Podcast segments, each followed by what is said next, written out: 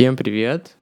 С вами новый выпуск «У холмов есть подкаст», и это необычный выпуск, потому что я смотрю на Валю, вот она сидит передо мной, а не в нескольких тысячах километров, как обычно.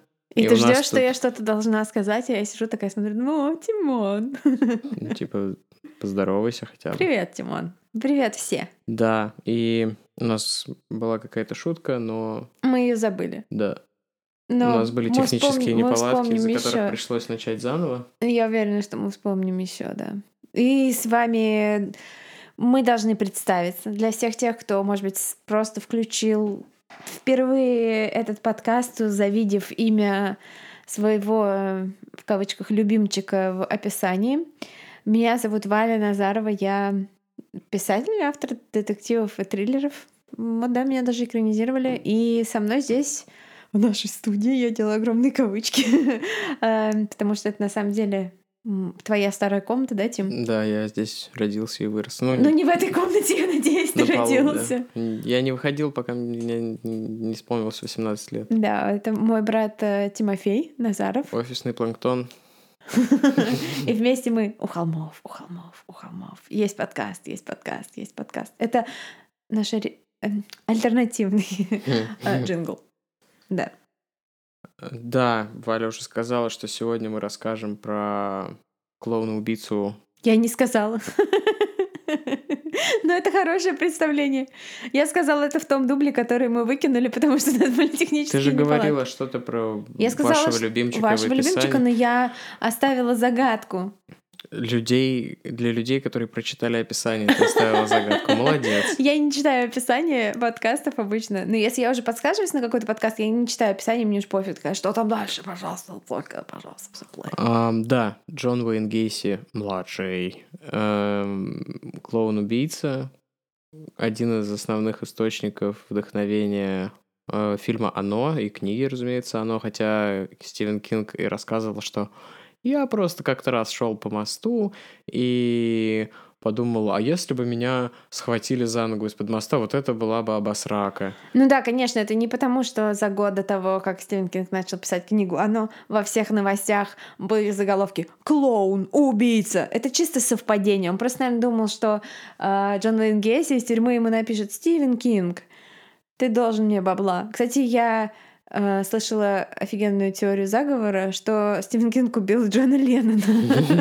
Но это другая история. Напишите нам, если вы хотите, мы сделаем про это какой-нибудь, про э, самые нелепые теории заговора, можем сделать выпуск. Да, и вы просили выпуск про этого О, да, человека. Гейси просили с самого начала, это был один из самых вот самых э, запрашиваемых чуваков. И мы, как всегда, подождали, пока после премьеры фильма «Оно 2» пройдет достаточно месяцев, чтобы мы перестали быть актуальными. Ну, просто лично мне Гейси не особо интересен э, как личность. Мне кажется, с ним все понятно. То есть никакой у него нету там, там внутренней драмы, какого-то типа Почему же он это делал? Потому что он жирный педофил. Ну, как бы для меня это всегда, ну, как не знаю. Но, тем не менее, мы провели отличную работу, сделали супер research и расскажем про него. И сейчас вы услышите эм, от часа до полутора фэтшейминга со стороны Вали. Э, Педофил шейминга. Это единственный шейминг. Педофил шейминг — это называется Уголовный кодекс Российской Федерации. И в конце вас ждет сюрприз. Да, кстати, да. Потому что вы все почему-то очень любите этого клоуна, поэтому вас бу- будет ждать... э, Слово клоун это такое подростковое, не подростковое, какое-то, не знаю, ругательство такое детское, советское. Слышь, клоун. Это ругательство той категории людей, которых обычно убивал Гейси. И- Кстати, если бы Гейси жил в Советском Союзе, он бы стал каким-нибудь крутым э, лидером. Да у Аркадия Райкина такое же детство было. Неплохо. Да, и Хотя насчет- Гейси больше похож внешне на Фаину Раневскую. На Уэйна Руни он похож. Ирландец. Здесь могла бы быть ваша реклама. Но поскольку рекламы у нас нет, мы просто начнем. Гель для фиксации вставных челюстей. да. 5484-6600. Ну, Лучше краска для клоунов. Кстати, у нашего дяди есть магазин маскарадных костюмов. А у нашего брата есть компания, которая делает краску. Да мы не скажем вам адреса. Да. Перейдем непосредственно к делу, наверное. Да. Блин, обычно мы такие... 17. Это задержка FaceTime. У нас такие долгие паузы, потому что это задержка в FaceTime. Нет, А просто мы долгие. У нас, да, реально задержки в развитии. 22 мая 1978 год. Молодой парень по имени Джеффри Рингл. Не дамер. Да, не дамер. А если бы, прикинь? Просто представь на одну минуту, если бы Джеффри Дамер сел в машину у Джона Уэйна Гейси. Это было бы начало чего-то просто тектонически странного. Ну да, это прикольно. Нужно написать такой Почему? Наверняка слэшик. есть такой Ну. Наверняка есть такой слэш. Наверняка, давай я погуглю, пока ты, пока ты рассказываешь. Он был молодым человеком, Джеффри, и только что вернулся из отпуска во Флориду, э, во Флориде, обратно в Чикаго, где он жил. Э, Его мучил э, после отпускная депрессия, ну, не депрессия, а вот эта вот э, печаль э, возвращения к своей рутине. И хотелось веселья и праздника. Он отправился в Ньютаун. Это тусовочная часть Чикаго с кучей баров и клубов. Пока он шел по улице, рядом с ним притормозила блестящая черная машина марки Oldsmobile. Это какая-то американская марка, не слишком известная, насколько я понимаю. Ну, это такая марка, про которую в песнях Тома Уэйса, там Ну, не всяких короче. у Керуака, там Oldsmobile, они ездят на нем. То есть это такая true American машина. И на таких же в то время ездили копы, офицеры. Офицеры, офицеры. Младший лейтенант. А, Стекло медленно поползло вниз, и Джеффри напрягся. Чего хорошего ждать от полиции? Но водитель оказался улыбчивым толстячком, который начал разговор с того, что похвалил э, красивый и не по сезону яркий загар парня. И предложил ему покурить травы. Э, Джефф засомневался. Вдруг мужчина все же коп, и это подстава. Но поболтав с ним еще немного, все-таки согласился и сел в машину. Он сделал всего пару затяжек, когда совершенно неожиданно лицо ему закрыла тряпка, от которой шел странный запах. Дальше только блики и фрагменты. Ужасные страшные вспышки, которые он уже никогда не сможет забыть. Они едут по улице, горят фонари. Но они уже не в центре, а где-то на окраине, потому что кругом симпатичные домики, где живут нуклеар-семьи. На аккуратных лужайках э, валяются оставленные футбольные мячи и куклы, где-то включается полив и шелестят верхушки деревьев. А потом снова темнота. Дальше Джефф в комнате. Это незнакомое место, похоже на спальню. Он лежит на кровати, ему больно, его руки скованы нау- научниками, научными руководителями. Такие жайка педофилов, научников. Вот, блин, что магистратура делает с мозгом, господи. Его руки скованы наручниками у него за спиной. Через секунду открывается дверь, и в комнату заходит мужчина, толстяк из машины. Он голый. В его руках какой-то предмет. На полу и рядом с ним предмет? на кровати присоединен к его телу, этот предмет. тоже разложены похожие предметы. Извините, пожалуйста, это нервное. Это были делдачи. Мужчина улыбается и что-то говорит ему. Дальше вспышка боли такой силы, что все перед глазами Джеффа становится красным, а потом снова черным. Холод. Ему так холодно, как будто он в могиле. Но вдруг откуда-то прилетает порыв ветра, и Джефф открывает глаза. Он лежит ничком на земле, над ним небо, и как будто бы склоняется темная фигура. Он вскакивает в ужасе, ожидая еще одну вспышку боли. Но это всего лишь статуя, он в парке, он одет. Если бы не боль в теле, синяки и раны, он был бы готов поверить, что это было просто галлюцинацией или плохим сном. Джеффри возвращается домой к своей девушке, и увидев его состояние, она звонит в скорую. Мне кажется, в России никто никогда не звонит в скорую. Само пройдет. Типа, чтобы позвонить в скорую, я даже не знаю, что должно случиться со мной. Anyway, его отвозят в больницу, и он проводит там целых 6 дней, пока его раны не заживают. Но это только раны на теле. Впрочем, хлороформ, которым его травили, нанес здоровью Джеффри постоянный непоправимый вред. Что же говорить про психологическую травму? В больнице Джеффри разговаривает с полицейскими. Ему страшно, что его обидчик, один из них, потому что он был на той самой офицерской машине, но он не может не рассказать о случившемся. Что если были и другие, те, кто не смог выбраться из той комнаты? Полиция настроена скептически. Парень рассказывает об изнасиловании. Что за чушь? Ну а о его рассказе еще вспомнят весной 79 года, когда становится известно имя человека, который колесил по улицам Чикаго в черном Олдсмобиле. Та-та-та-тан. Джон Уэйн Гейси. Потом его арестовали, казнили, и все закончилось. С вами был у холмов есть подкаст. С Новым Подписывайтесь годом! на Инстаграм. Спокойной ночи и удачи. Запах утренней подмышки — это запах победы. Я не знаю, откуда я сейчас это вспомнила. Окей. Это были какие-то фразы из MTV 90-х. У меня в голове. Спокойной Александр ночи. Анатольевич. Шаутаут Александру Анатольевичу. Самый крутой чувак в. России. А Вася Стрельников был кривее. Вася, Вася Стрельников Стрельников. эмигрировал, по-моему. Вася Стрельников, у меня есть э, в Фейсбуке какой-то друг, у которого в друзьях Вася Стрельников, и я иногда захожу и просто фангерли, что у меня есть один общий коллег с Васей Стрельником. Я такая, «А, Вася. Анатольевич недавно сбрил бороду, и я шеймлю всех своих бородатых друзей. Говорю, ребята, бороды, вы серьезно? Извините за этот сайт-бар, просто у нас здесь пивко, и мы тоже неплохо проводим время, пока записываем этот подкаст. В задницу Джона Уэйна Гейси, честно говоря. Все, просто. давайте поговорим про MTV 90-х и про наше детство. Шутка. На самом деле, мы забыли сказать в выступлении одну важную вещь. Почему Джен Уэйн Гейси, почему на новогодних праздниках, кстати, счастливо 2020 всем, потому что вы же нас слушаете уже в новом году. Если вы все еще ходите э, в учебные заведения, поздравляю, вы в очередной раз ошиблись в дате. Зачеркивайте и начинайте строчку снова, потому что это то, что я делал каждый раз, когда начинался Новый год. А, Я писал старый год вместо нового. Мне кажется, да, я тоже так делала. Ну, в общем, anyway, Джон Гейси не случайно наш первый убийца в 2020, потому что Джон Гейси — это новогодний убийца. Сейчас вы узнаете почему. Итак, Гейси родился в 42 году в семье ирландских иммигрантов, таких настоящих, трушных, хардкорных ирландских иммигрантов, где папа алкаш из рабочего класса, а мама такая, типа, мимими хорошая, домохозяйка, которая не смеет слова поперек сказать. Ну, обычная русская семья. Вот. Она говорит все слова вдоль. Э? Я не знаю. И, в общем, он был достаточно поздним ребенком по тем временам, его родителям было уже за 30. Средний из троих детей, две сестры, старшая и младшая. И, естественно, естественно, все они были строгими католиками. Мы будем считать сейчас дзынь. Мы каждый раз говорим вначале, что мы будем считать дзынь, никогда не считаем. Гесси а, мечтал о том, чтобы его папенька его любил. Но папенька его не любил, папенька его бил, как он бил и его маму. А самого Джона он бил особенно плотным каким-то супер широким ремнем, который он специально упер с производства, где он работал, для того, чтобы избивать своих жену и детей.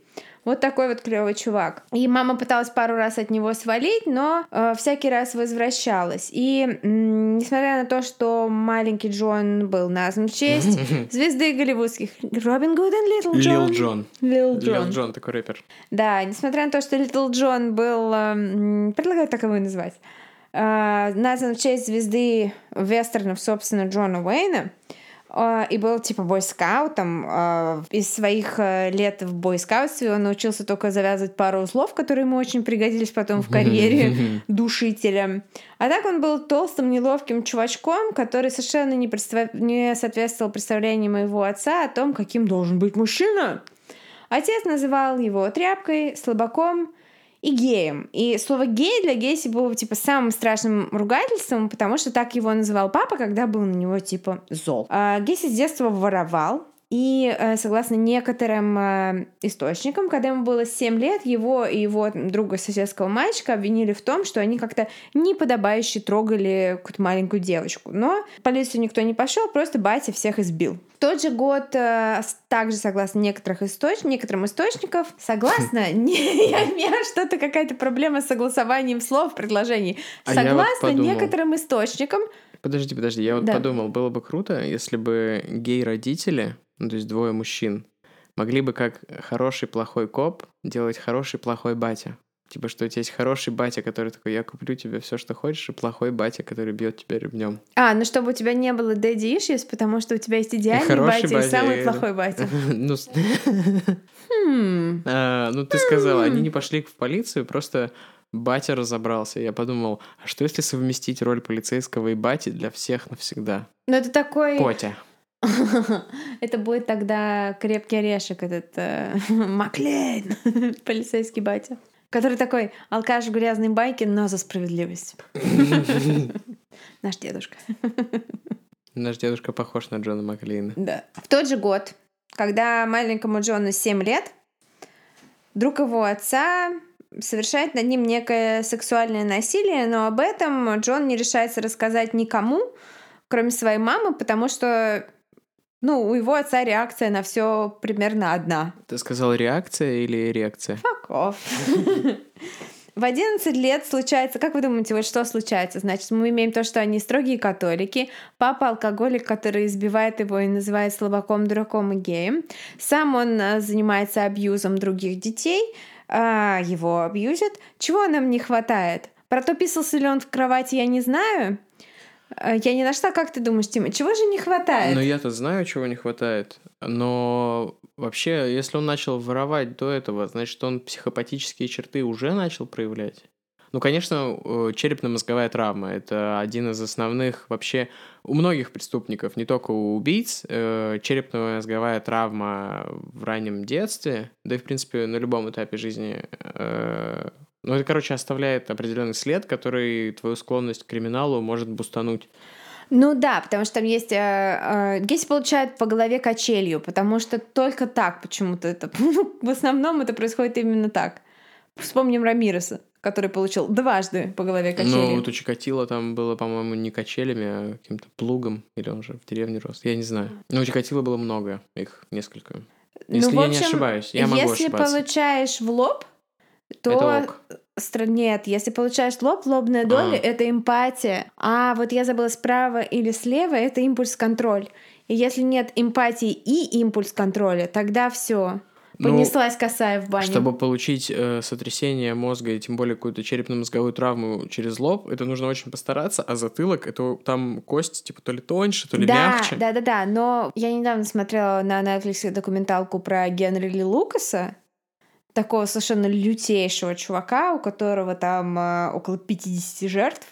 А сам он говорил, что у него там типа их больше ста, но это никогда не доказали. И у Генри Ли Лукаса на МРТ абсолютно четко показывалось э, в лобной доле и где-то вот над, над виском, ну только я не помню, слева или справа, такие светлые области на МРТ, и их показывали просто доктору, и доктор такой говорит, ну да, вот лоб — это эмпатия, получаешь ты в лоб, и все.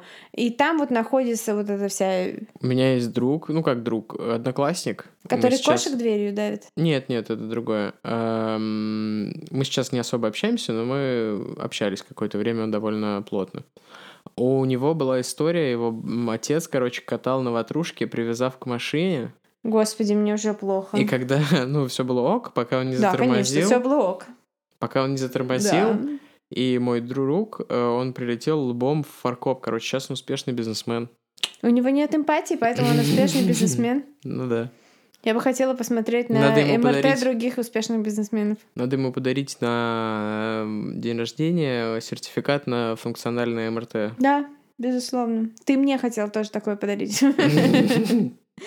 В общем, мы опять отклонились немножко от э, нашей основной линии повествования. Но на ударе качелью э, физические, так сказать, болезни нашего героя сегодняшнего не закончились, потому что от этого удара качели у него в мозгах образовался тромб, который ему не диагностировали, пока ему не исполнилось 16 лет. Поэтому у него случались обмороки и потеря памяти внезапно. Вот это отношение к медицине, которое я могу поддержать, что ты пять лет ждешь, прежде чем пойти к врачу. Вот это да, по-нашему. Да, то есть, типа, по обмороки, там, все такое прочее, это фигня. И папа его смеялся над ним по этому поводу и говорил, что, типа, ты прикалываешься, ты просто симулируешь, потому что ты тряпка и гей. Очень сложно Потому что все геи симулируют людям. обмороки, как известно. Как-то раз мой знакомый симулировал обморок, а потом трогал меня. Эм, это, это шутка. Вот, и когда ему было 16, он наконец пошел к врачу, выяснили, что у него есть тромб, ему подавали типа в течение месяца лекарств, у него рассосался тромб, и обмороки прошли. Но психологическая травма осталась. И также к этому времени у него открыли шумы в сердце, какие-то сердечные проблемы. Очень важно же еще, чем моложе ты и у тебя какое-то там химическое, например, от наркотиков, почему нельзя курить марихуану, пока ты подросток, например. В принципе, нельзя курить марихуану. Эм, или Например, вот травмы тоже имеют значение в большей степени, если ты молодой, потому что у тебя формируется мозг, формируется психика и вообще типа, если что-то не работало хотя бы какое-то время, пока у тебя все формировалось, э, след от этого будет существенно серьезнее, чем если это уже во взрослом состоянии происходит. Грустненько. И, в общем, Джон был совершенно непригоден для спорта, а батя Я сейчас... его видел... Извини, э, просто... У нас такая серия называется «Сайдбар». Скиперы там просто Говорят же, уже. что мозг, он по консистенции типа как манная каша.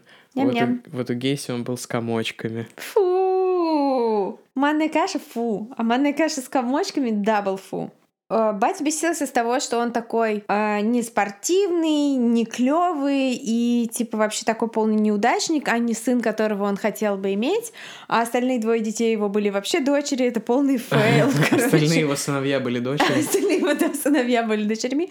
Поэтому батя у них уходил э, в подвал. В подвале у него была его отдельная комната, куда никому нельзя было заходить. И там батя бухал. И пока батя бухал в подвале, все должны были ходить на цыпочках, а когда батя выходил из подвала, как я понимаю, они все садились за стол и типа в полном молчании ели. Кличка у бати была, очевидно, синяя борода. Да. Синяя, Или но- просто синяя, но синяя. не борода, да. Все это закончилось тем, что Гейси просто бросил школу и сбежал из дома, будучи 17-летним чуваком. И уехал он, конечно же, из всех мест на земле, из своего родного Чикаго, он уехал на заработки в Лас-Вегас. И там чувак, который, внимание, Viva Las Vegas. Он уехал на заработки. И знаете, кем он устраивается на работу? На работе, на- устраивается на работу в Лас-Вегасе. У меня какая-то проблема сегодня с предложением, с русским языком. Может быть, проблема у меня с пивком, конечно. Он устраивается уборщиком в морг. Потому что, когда ты хочешь заработать бабла, ты такой, куда бы мне пойти?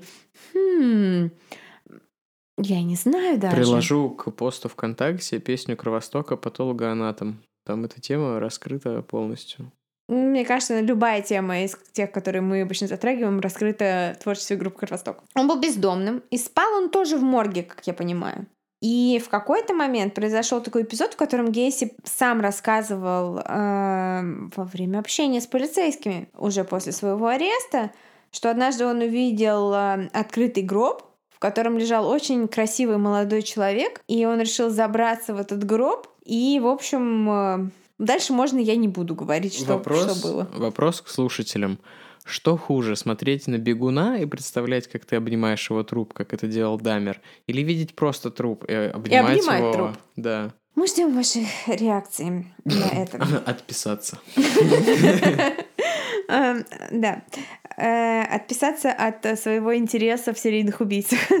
И в этот момент, когда он лежал и обнимался с трупом, он подумал, ой, как это мерзко, все бросил и сбежал обратно домой в Чикаго. Вот. А у тебя, Тима, были какие-то мысли на тему того, эм, как вот эта вся весь этот интерес к трупам и вся вот эта психология серийных это убийц, нет. как это все связано? Это не то, чтобы у меня была мысль. Вот в одной из документалок, которые я посмотрел, э, следователь говорит, что такое бывает, э, и сотрудники Какое таких... именно бывает? Ну, я же объясняю. Так, учреждений, где ты, типа, казуально находишься в присутствии трупов, снимает вот табу с вот этого нахождения с мертвым телом на близком расстоянии. И, в принципе, не то чтобы перейти к убийствам проще, а просто, ну, вот определенная, как бы, деформация сознания происходит.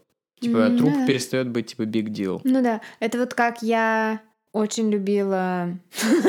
Тима так на меня смотрит с таким ужасом. Это как я очень любила э, определенный вид э, латте, а потом Так. устроилась работать в кофейню. И, И этот латте, и этот ла- латте стал просто вокруг меня целый день, каждый день. Для меня стал обыденностью и утратил свое волшебство. А я от себя хотела добавить в тему некрофилии то, что я читала, э, уже не помню где, но в какой-то вот crime книжке, что некрофилы — это люди, которые в крайней степени себя не любят и не принимают, что они настолько считают, что у другого человека они вызовут реакцию омерзения, реакцию эм, там, смех, э, что угодно. Подобное, что они просто не могут эм, Мне кажется, ты немного живым. забегаешь вперед. Он же пока просто Он Пока не идет на он просто- контакт с трупами. Пока он, просто... лег в гроб Да. и теребонькал мертвяку. Мы не знаем этого. Он это сам рассказывал. Я не думаю, что это что-то, чем человек будет хвастаться, если этого не было. В общем, вернувшись домой в Чикаго, а, Гейси решает а, повернуть свою жизнь а, и стать успешным чуваком. Он становится волонтером в разных организациях, в том числе активистом демократической партии. То есть, если Банди у нас консерватор, Республиканец. республиканец, то э, Гейси демократ. Дебаты, которые я бы послушал. Да, кстати, я бы тоже послушала. Ну, э, это Гесси, Гесси бомбила с Банди, он его не любил. И он открывает себе талант лидера и открывает себе, кроме таланта некрофила, он открывает себе талант продажника.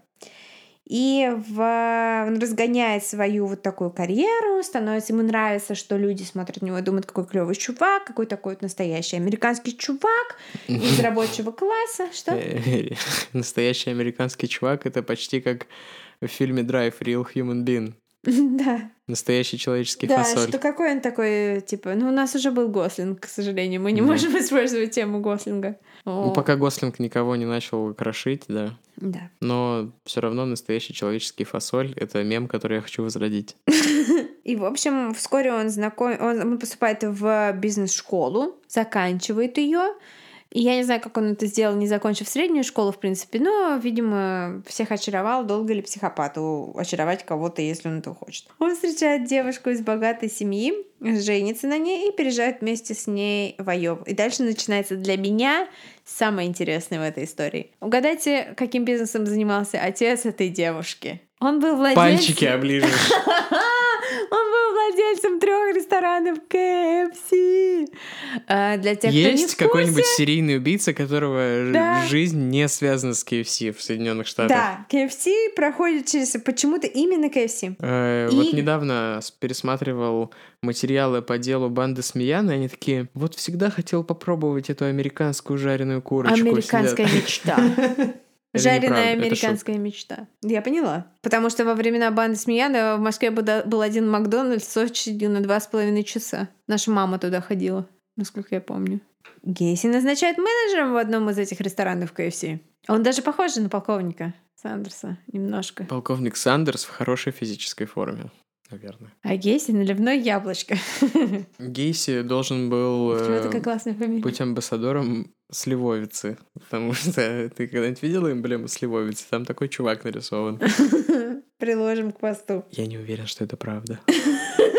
Это не важно.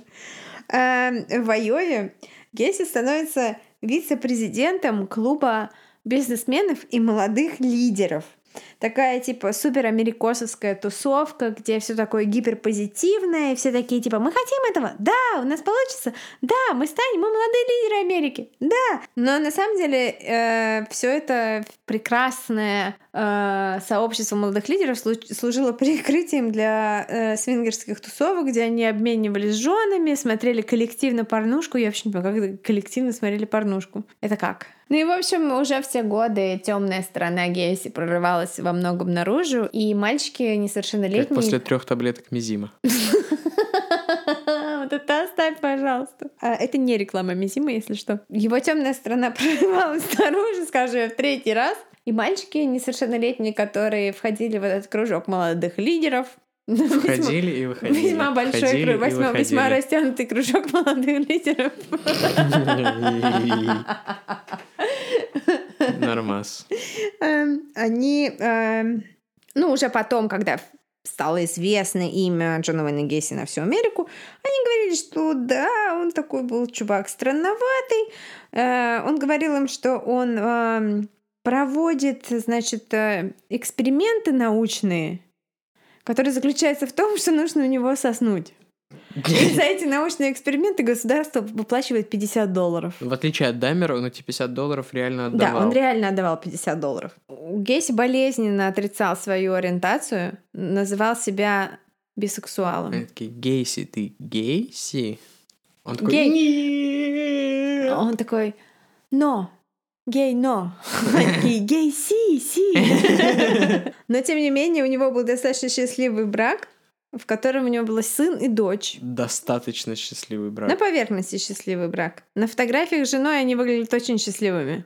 И э, к 67 году он стал уже менеджером трех ресторанов KFC. Вот это я называю карьера.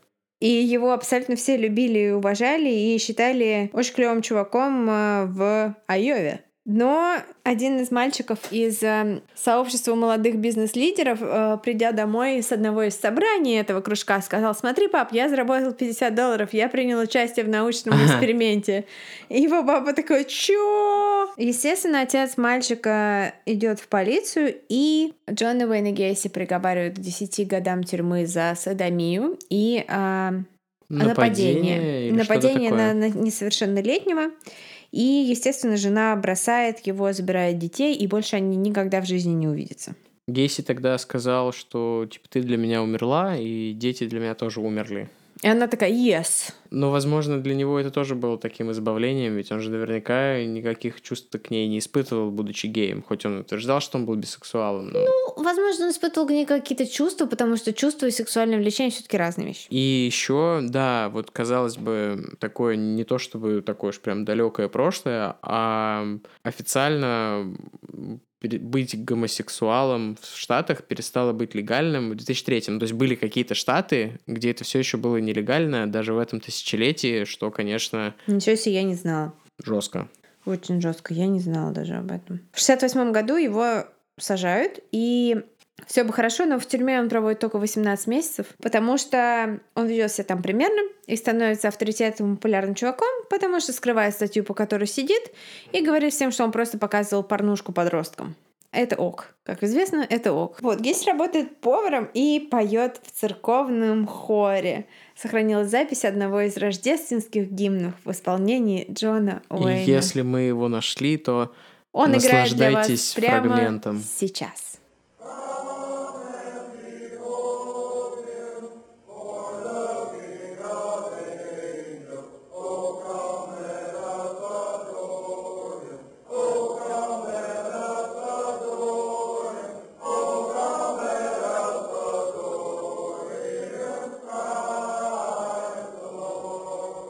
Проходит 18 месяцев, и э, Гейси выходит из тюрьмы по условно-досрочному за примерное поведение.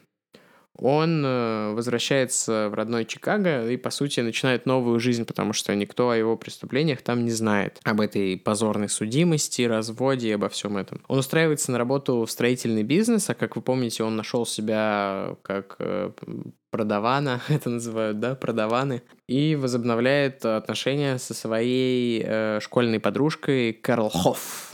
Очень клевая фамилия, Хофф которая к тому времени разведена, и у нее двое детей. Он открывает э, со временем свою компанию строительную под названием PDM. Я, кстати, не знаю, как это расшифровывается.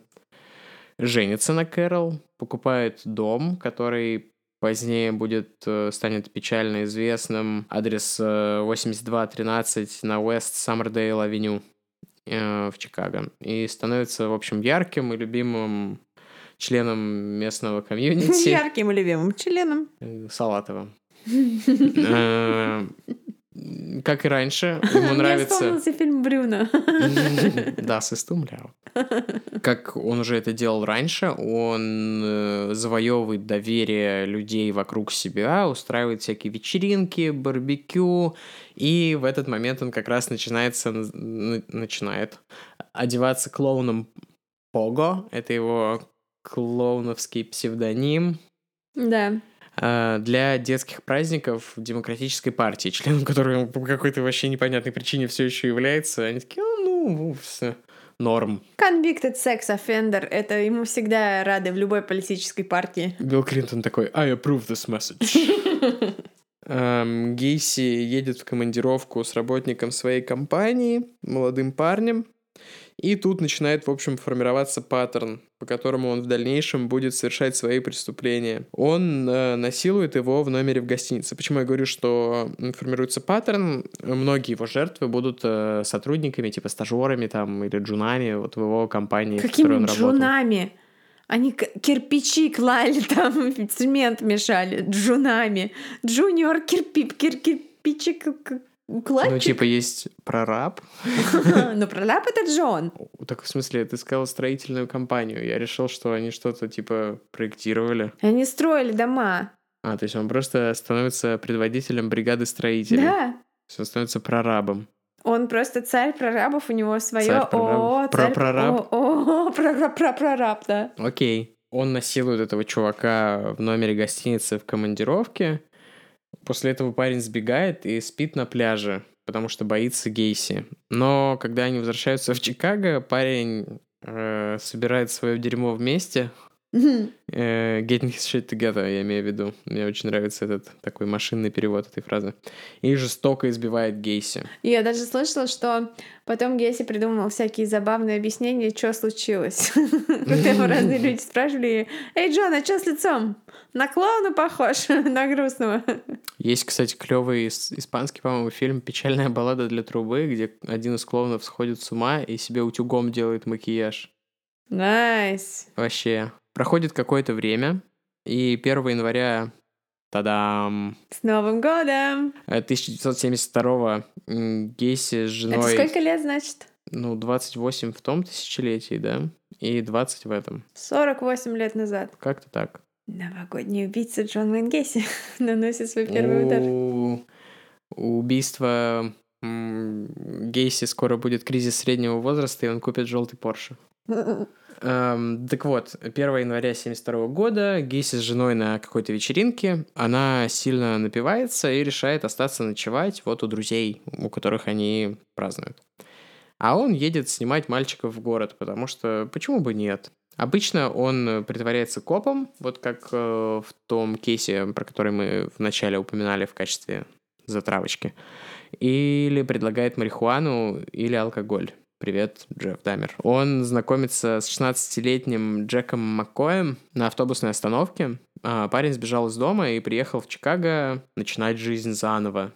16 лет только заново и начинать, конечно. Э, Гейси устраивает ему обзорную по городу. Я имею в виду, что 16 это и так начало жизни, поэтому ну, ну, наверное, у чувака было непростое детство, да. он просто сбежал от э, плохой ситуации. Никакого дизреспекта у меня к нему, разумеется, нет. Гесси выбирал людей, у которых сложная ситуация, и которые искали какой-то любви, там, тепла, участия человеческого. И поскольку он был, обладал этим психопатическим обаянием, такой, типа, у няня мимими, и, в общем, эти мальчики, они охотно видели в нем вот эту какую-то теплую фигуру, которую они искали. Охотно крепкая.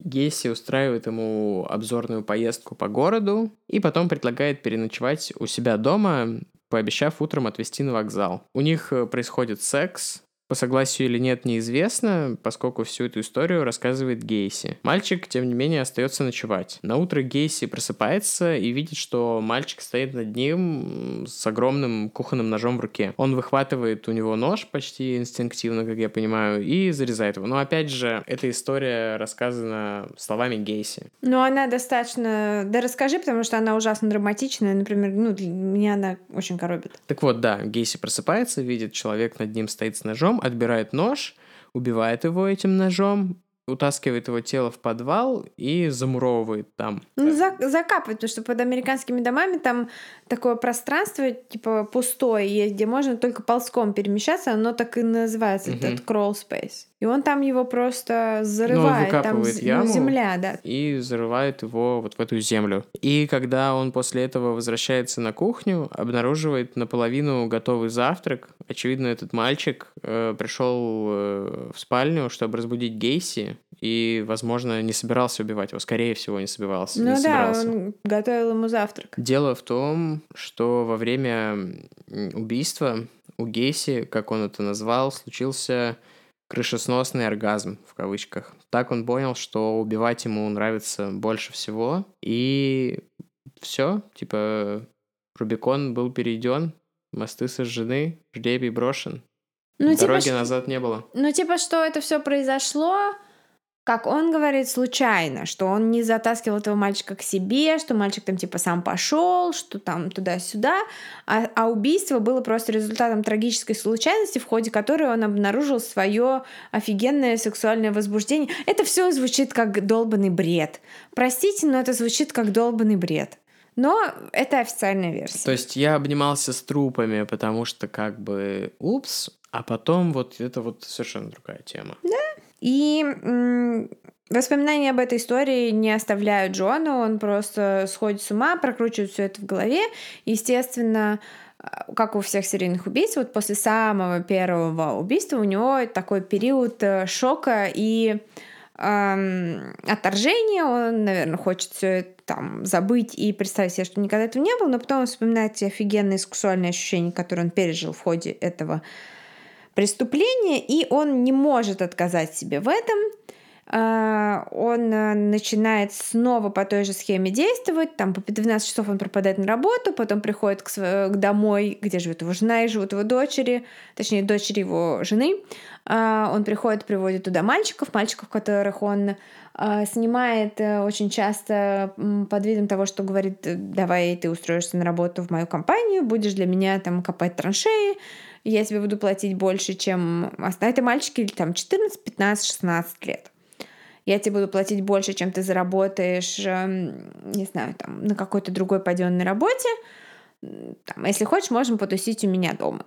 И они едут к нему домой, они приходят и не выходят. Ну, а жена у него уже такие отношения, что они спят в разных комнатах, и он официально с женой э, договаривается о том, что никакого секса у них не будет, потому что ему это не особо интересно с ней больше. Естественно, она не может долго продолжать находиться вот в этом в, этом, в этих отношениях, и в 1976 году она разводится с ним и съезжает. В документах о разводе причиной стоит э, многочисленные измены Гейси, ну, видимо, с женщинами, вот. Но что на самом деле произошло, никто не знает, потому что его жена никогда никак это не комментировала и вообще там сменила имя и забыла все это как страшный сон. А, но тем не менее, в течение четырех лет, которые прошли с момента смерти Джека Маккоя до развода, он э, совершает порядка шести других убийств. А вот с того времени, как она съезжает, наступает его так называемый круизерский период,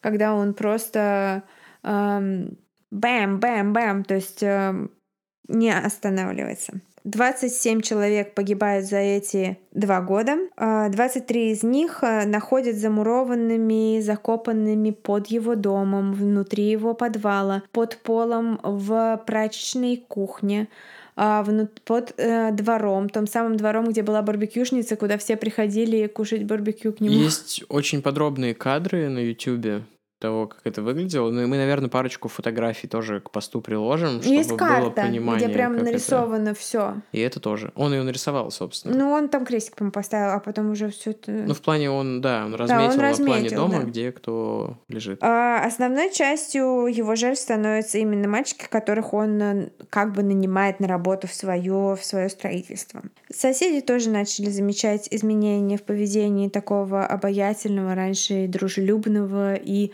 открытого Джона, он стал вести себя по-другому, приходить и уходить в странное время, в его доме горел свет посреди ночи, а иногда даже оттуда доходили э, странные звуки, доносились. Звуки.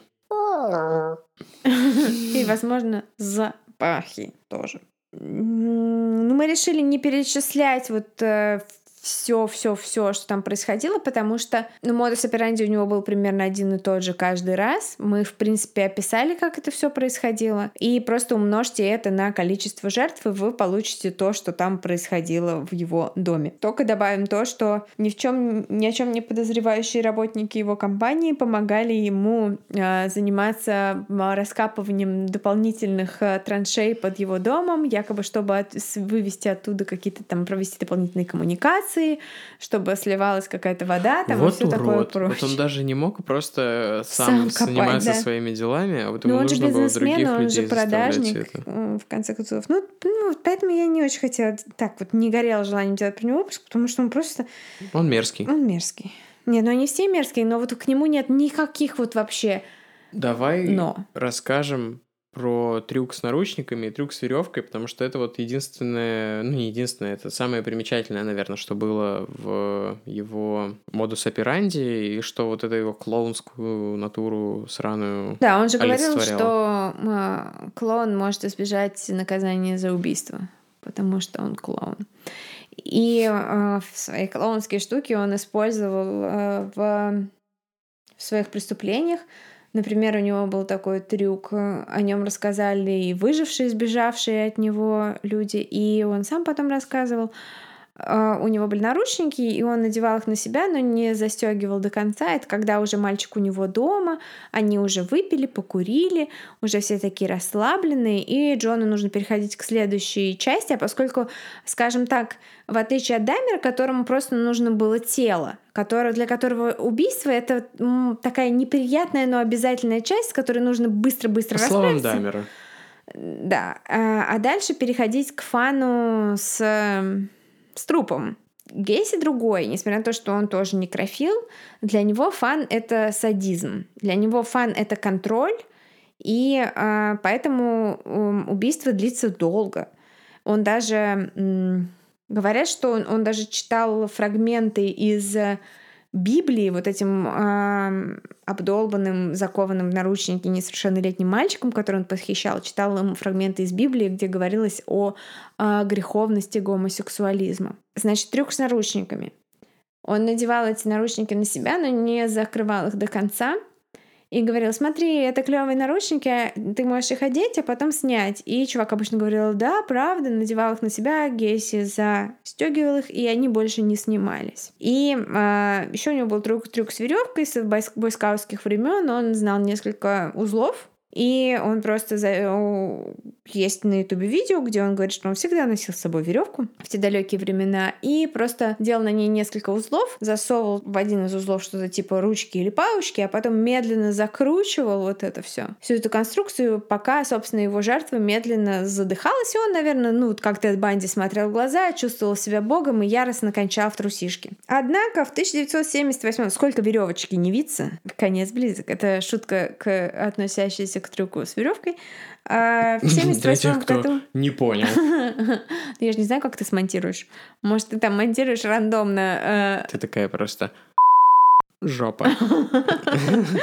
Эм, в 78 году у а, Джона закончилось место в доме и под домом, и в подвале, и ему просто, несмотря на то, что он хранил их в три ряда друг над другом, он решил, что можно выбрасывать их теперь в реку он ехал в определенное место и выбрасывал, где можно было остановить машину без подозрений, и выбрасывал э, тела с моста вниз в воду. Не очень умно, конечно, но он так делал. Но это срабатывало? Это срабатывало до определенного момента.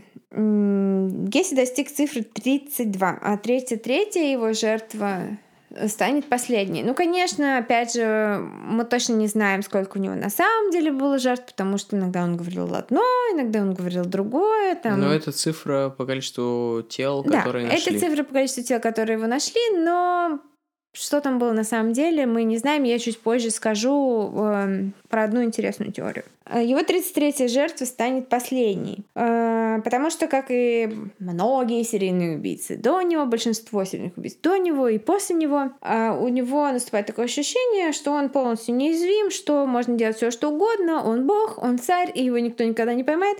И вместо того, чтобы выбирать себе в жертву мальчика, из неблагополучной семьи, из другого города или другого штата, который сбежал, которого с меньшей вероятностью будут искать. Он выбирает э, такого золотого мальчика из хорошей семьи, живущего в его районе, которому 15 лет. Просто мальчик был супер красивый, и Гесси не мог просто себе отказать э, в удовольствии. Его изнасиловать, замучить, убить. Познакомились они так. Гейси по контракту делал ремонт в аптеке, где работал этот чувак. И он увидел его и подумал, вот она моя жертва номер 33, и предложил ему, типа, работу в своем бизнесе, сказал, давай после того, как закончится твоя смена, мы обсудим, ты придешь на парковку, на темную позади аптеки, и мы обсудим с тобой, э, как ты пойдешь ко мне на работу. И я припаркую в тебя свой пенис. Иу и еще 15 дилдачей. Ну, это плохая шутка, потому что мальчик, правда, умер. Ну, нет, переизбытка дилдачей же он умер, поэтому про это шутить можно. И, в общем, мальчик копил на машину, ему было это все очень важно. И э, также против Джона Уэйна Гейси сыграл тот факт, что это был день рождения мамы этого мальчика. И когда она приехала его забирать с работы в тот день, он сказал ей, мама, подожди пять минут, я пойду поговорю с одним дяденькой на парковку, на темную парковку, к той темной машине в том темном углу. Я пойду с ним пять минут поговорю, он мне предлагает работу с зарплатой в два раза больше, чем платит любому подростку. Мама сказала, конечно, иди. Вот. И больше его никто никогда не видел живым. А, мама забила тревогу почти сразу, но копы подумали, что ну мальчик 15 лет, пошел тусить, расслабься женщина. Но, тем не менее, они пошли проверить дом Гейси. Он был дома, он пустил их внутрь. Когда они пришли, он сидел, смотрел футбол и пил пивчанское как мы сейчас. И мы не смотрим, правда, футбол. А, и копы, в общем, не нашли у него ничего подозрительного.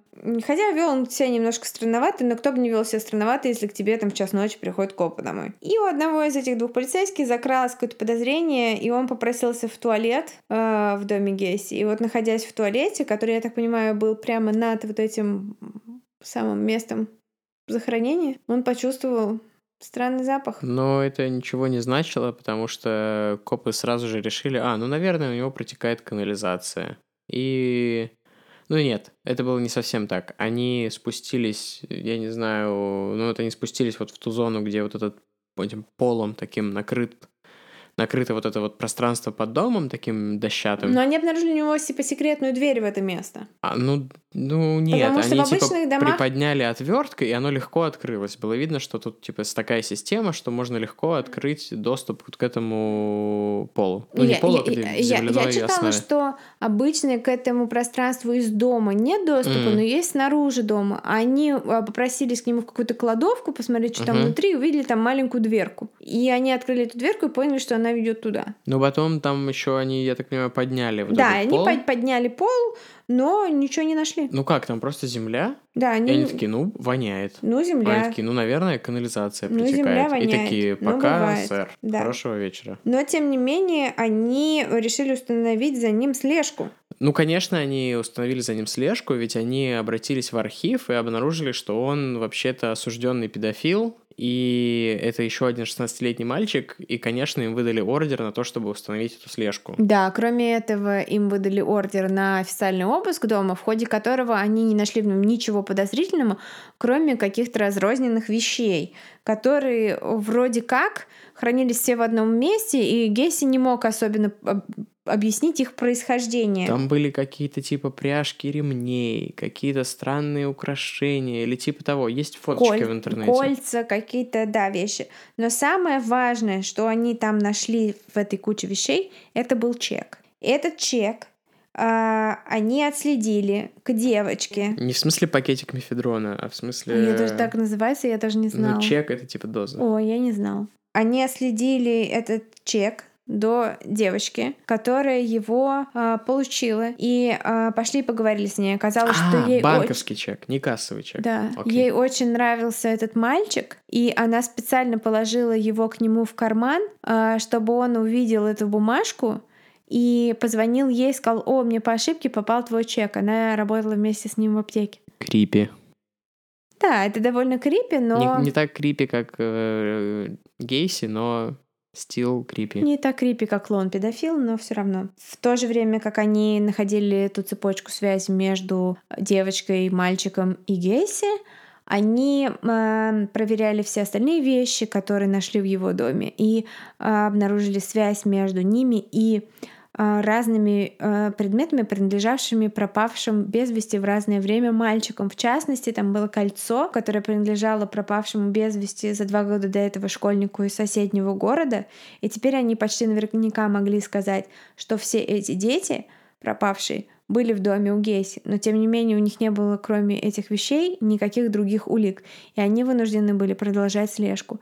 Гейси знала о слежке, вел себя сначала шутковал очень сильно, говорил, это, о, это мои телохранители из ФБР, они ходят за мной, потому что я очень важная персона. А потом это начало действовать ему на нервы, потому что ему хотелось продолжать вести свои активности, слежка длилась достаточно долго, и он не мог, естественно, снимать мальчиков и все такое прочее. И он начал сильно пить, нанял себе адвоката, и в один из таких э, моментов, когда он просто ездил по городу, зная, что за ним э, позади него полицейская машина, он заехал к своему адвокату, и по словам этого адвоката, который потом будет представлять его в суде, э, в течение нескольких часов рассказывал ему, как он был э, судьей, присяжными и палачом для многих-многих-многих людей. Сам Гейси отрицал этот факт. Uh, узнав о том, что он начал сильно нервничать, копы поняли, что, возможно, он совершит попытку суицида или сбежит, и они арестовали его за то, что он накурил малолетку на парковке или какая-то вот за какую-то такую фигню. Ну, нашли какой-то повод. Да, и э, пока он был в камере, они еще раз обыскали его дом, и вот тогда начали находиться трупы. Дело в том, что в это время э, шли сильные дожди,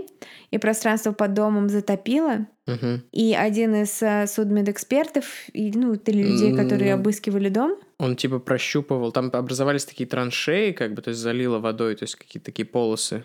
Видимо, от того, что Гейси выкапывал как раз рядами да, вот эти могилы. И они прощупывали вот одну из этих траншей и нащупали грудную клетку. Подняли останки, и потом нашли еще одну и еще одну. То есть да, потому оказалось, что он что Гейси хранил, хранил их их э, слоями, да. в три Э, э, слоя. Да.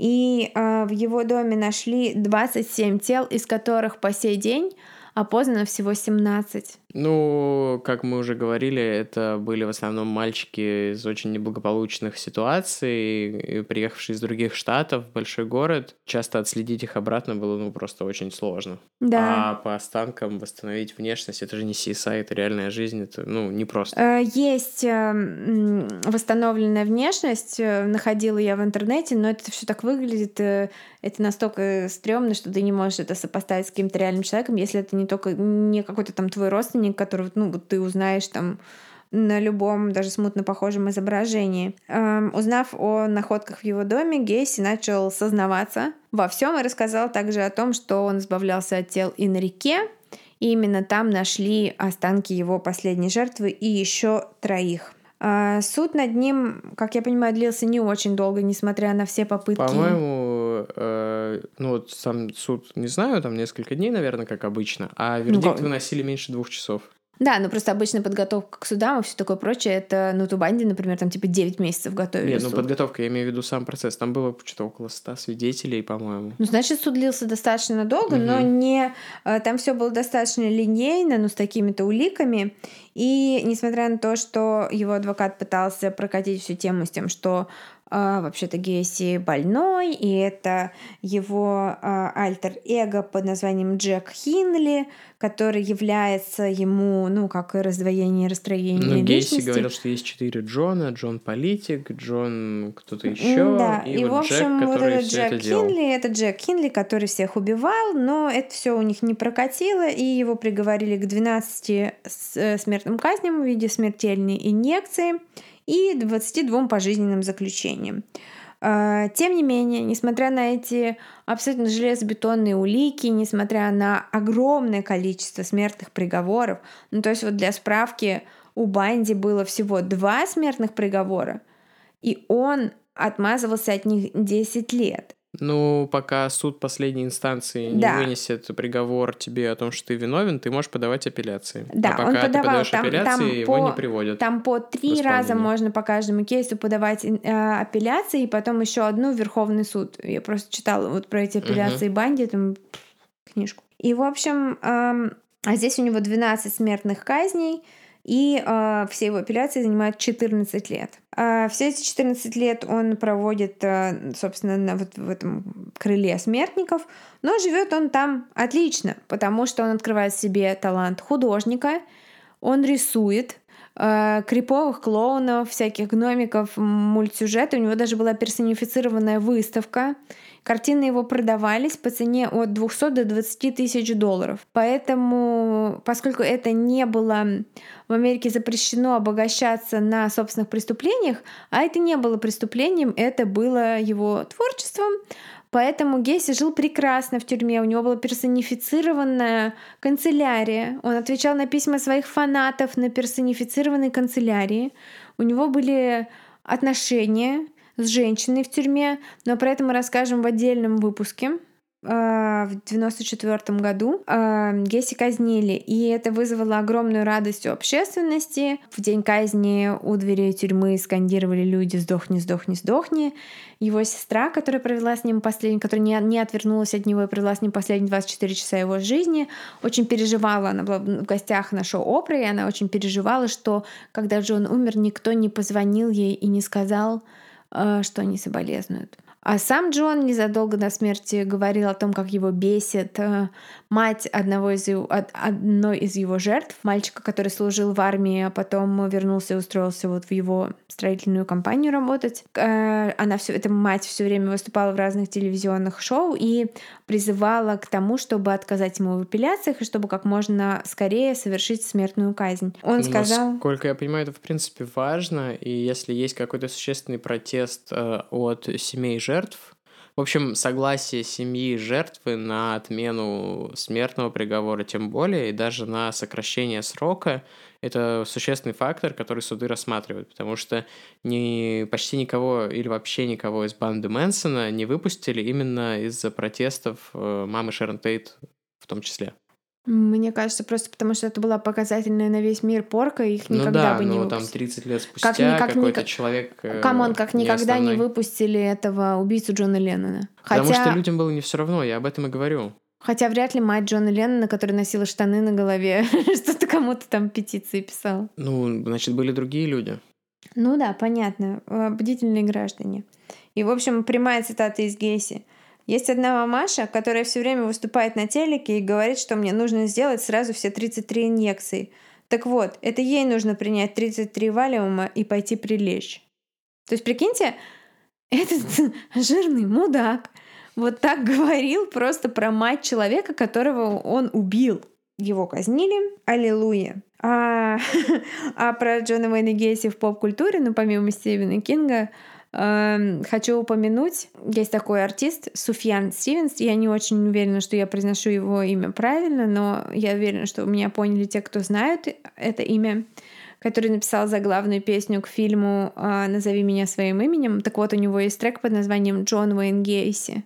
Там краткая биография. Там краткая биография Гейси, и говорится, что мы все немного как Джон Уэйн Гейси, и наша совесть, как подвал его дома, хранит много-много скелетов. А последней фразой Кейси перед э, смертью, когда они спрашивают, есть ли у вас какие-то последние слова, он сказал, поцелуйте меня в задницу. А последней э, трапезы Гейси было, угадайте что? KFC-шечка.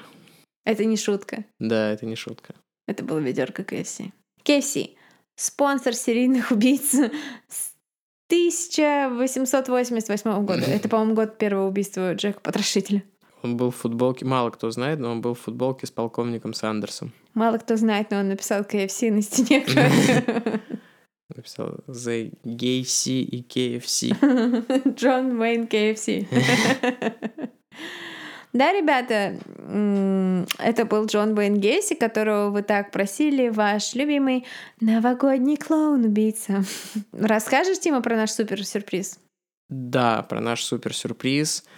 Издательство Пальмира выпустило целую серию э, True True True Э, целую серию True Crime э, книжек, в том числе книгу «Клоун-убийца» про Джона Уэйна Гейси, и нам посчастливилось раздобыть экземпляр э, напрямую от издательства, и Собственно, мы разыграем да. его среди наших подписчиков, живущих в России. Я отправлю вам его почтой. О подробностях розыгрыша смотрите в Инстаграме, как можно поучаствовать. Наш Инстаграм у холмов. Можно же засунуть ссылку на Инстаграм в описании профиля? Да, можно. Мы засунем эту ссылку туда. И у нас будут еще розыгрыши всяких клевых True Crime книжек. Потому что почему-то Гейси один из единственных, наверное, немногих э, э, американских маньяков, про которых что-то перевели. Мгм. В общем, да, ребят, т- спасибо вам, что вы были с нами эти, э, сколько там, 4 месяца 2019. Э, примерно Тима сделал так рукой, типа, хо-хо-хо. Ты опять не точна, ну ладно, живи. Спасибо вам, что эти 16 выпусков в 2019 мы были с нами. Вот этот был 17 А этот 17 уже в новом году, но мы еще ста- из старого года. Мы вам привет из прошлого шлем. И с Новым годом вас! Я, мы надеемся, что вы там неплохо проводите время на новогодних праздниках, э, смотрите все. Надеемся, А. что снег в Петербурге пошел. Надеемся, что снег пошел везде, и вы наконец-то... Снег пошел везде, а земля замерзла. И вы Белые наконец медведи пошли мстить Дональду Трампу в Белый дом. Да, и вы, наконец, эм, можете смогли найти два часа своей жизни, чтобы посмотреть тюремное интервью Джеффри Даммера целиком. Это я про свои планы проговорилась. Большое спасибо всем нашим слушателям в России и не только. Да, и мы узнали, что у нас есть э, слушатели в разных странах Европы, э, что супер приятно. И в частности, что у нас есть слушательница в Польше, если я не ошибаюсь, э, которая, может быть, в Чехии, но, по-моему, в Польше, которая переводит для своего парня, э, который не говорит по-русски, наши выпуски на английский язык. Пока!